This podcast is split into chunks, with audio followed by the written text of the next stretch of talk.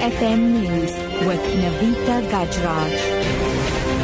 Five o'clock, good afternoon. Members of Parliament's Police Committee have interrogated Police Minister Nathi Nhleko on the newly released National Annual Crime Statistics. Nhleko, accompanied by his deputy, Makgotso Sotyu, and National Police Commissioner Ria Phiyega, for the first time released the stats in form of a briefing to the Police Committee. Car hijackings are up by 14.2% and truck hijackings by 29.1%. However, cash in transit robberies are down by 17.9%.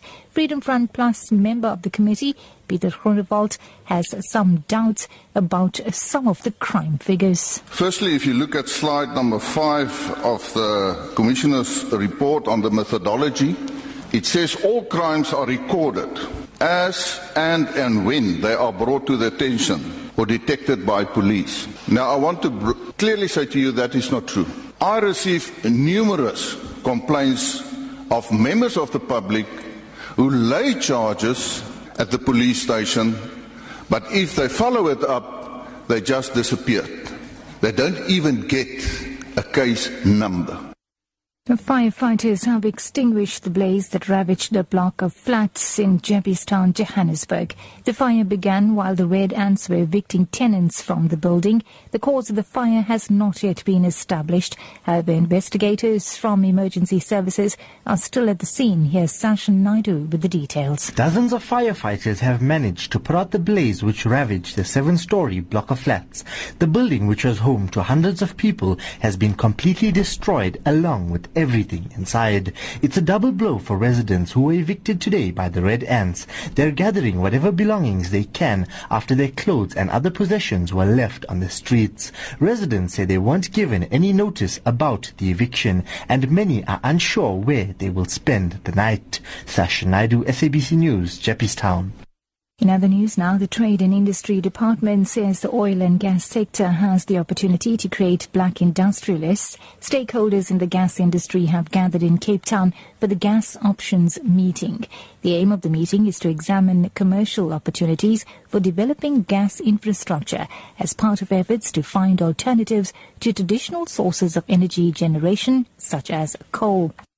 Christian Pillay, the department's director for oil and gas, says gas has the potential to drive industrialization. Gas has a very, very powerful potential to drive industrialization. However, expectations need to be managed. It's not going to happen automatically. It's going to require significant effort and coordination amongst uh, government departments, amongst various other stakeholders, investors, the like. And also, when you're talking about uh, industrialization, you can't not talk about the price at which gas is going to land at, at various uh, stages in the value chain. This is Lotus FM News at 5. Moving further afield now, and fighting is continuing in the Afghan city of Kunduz.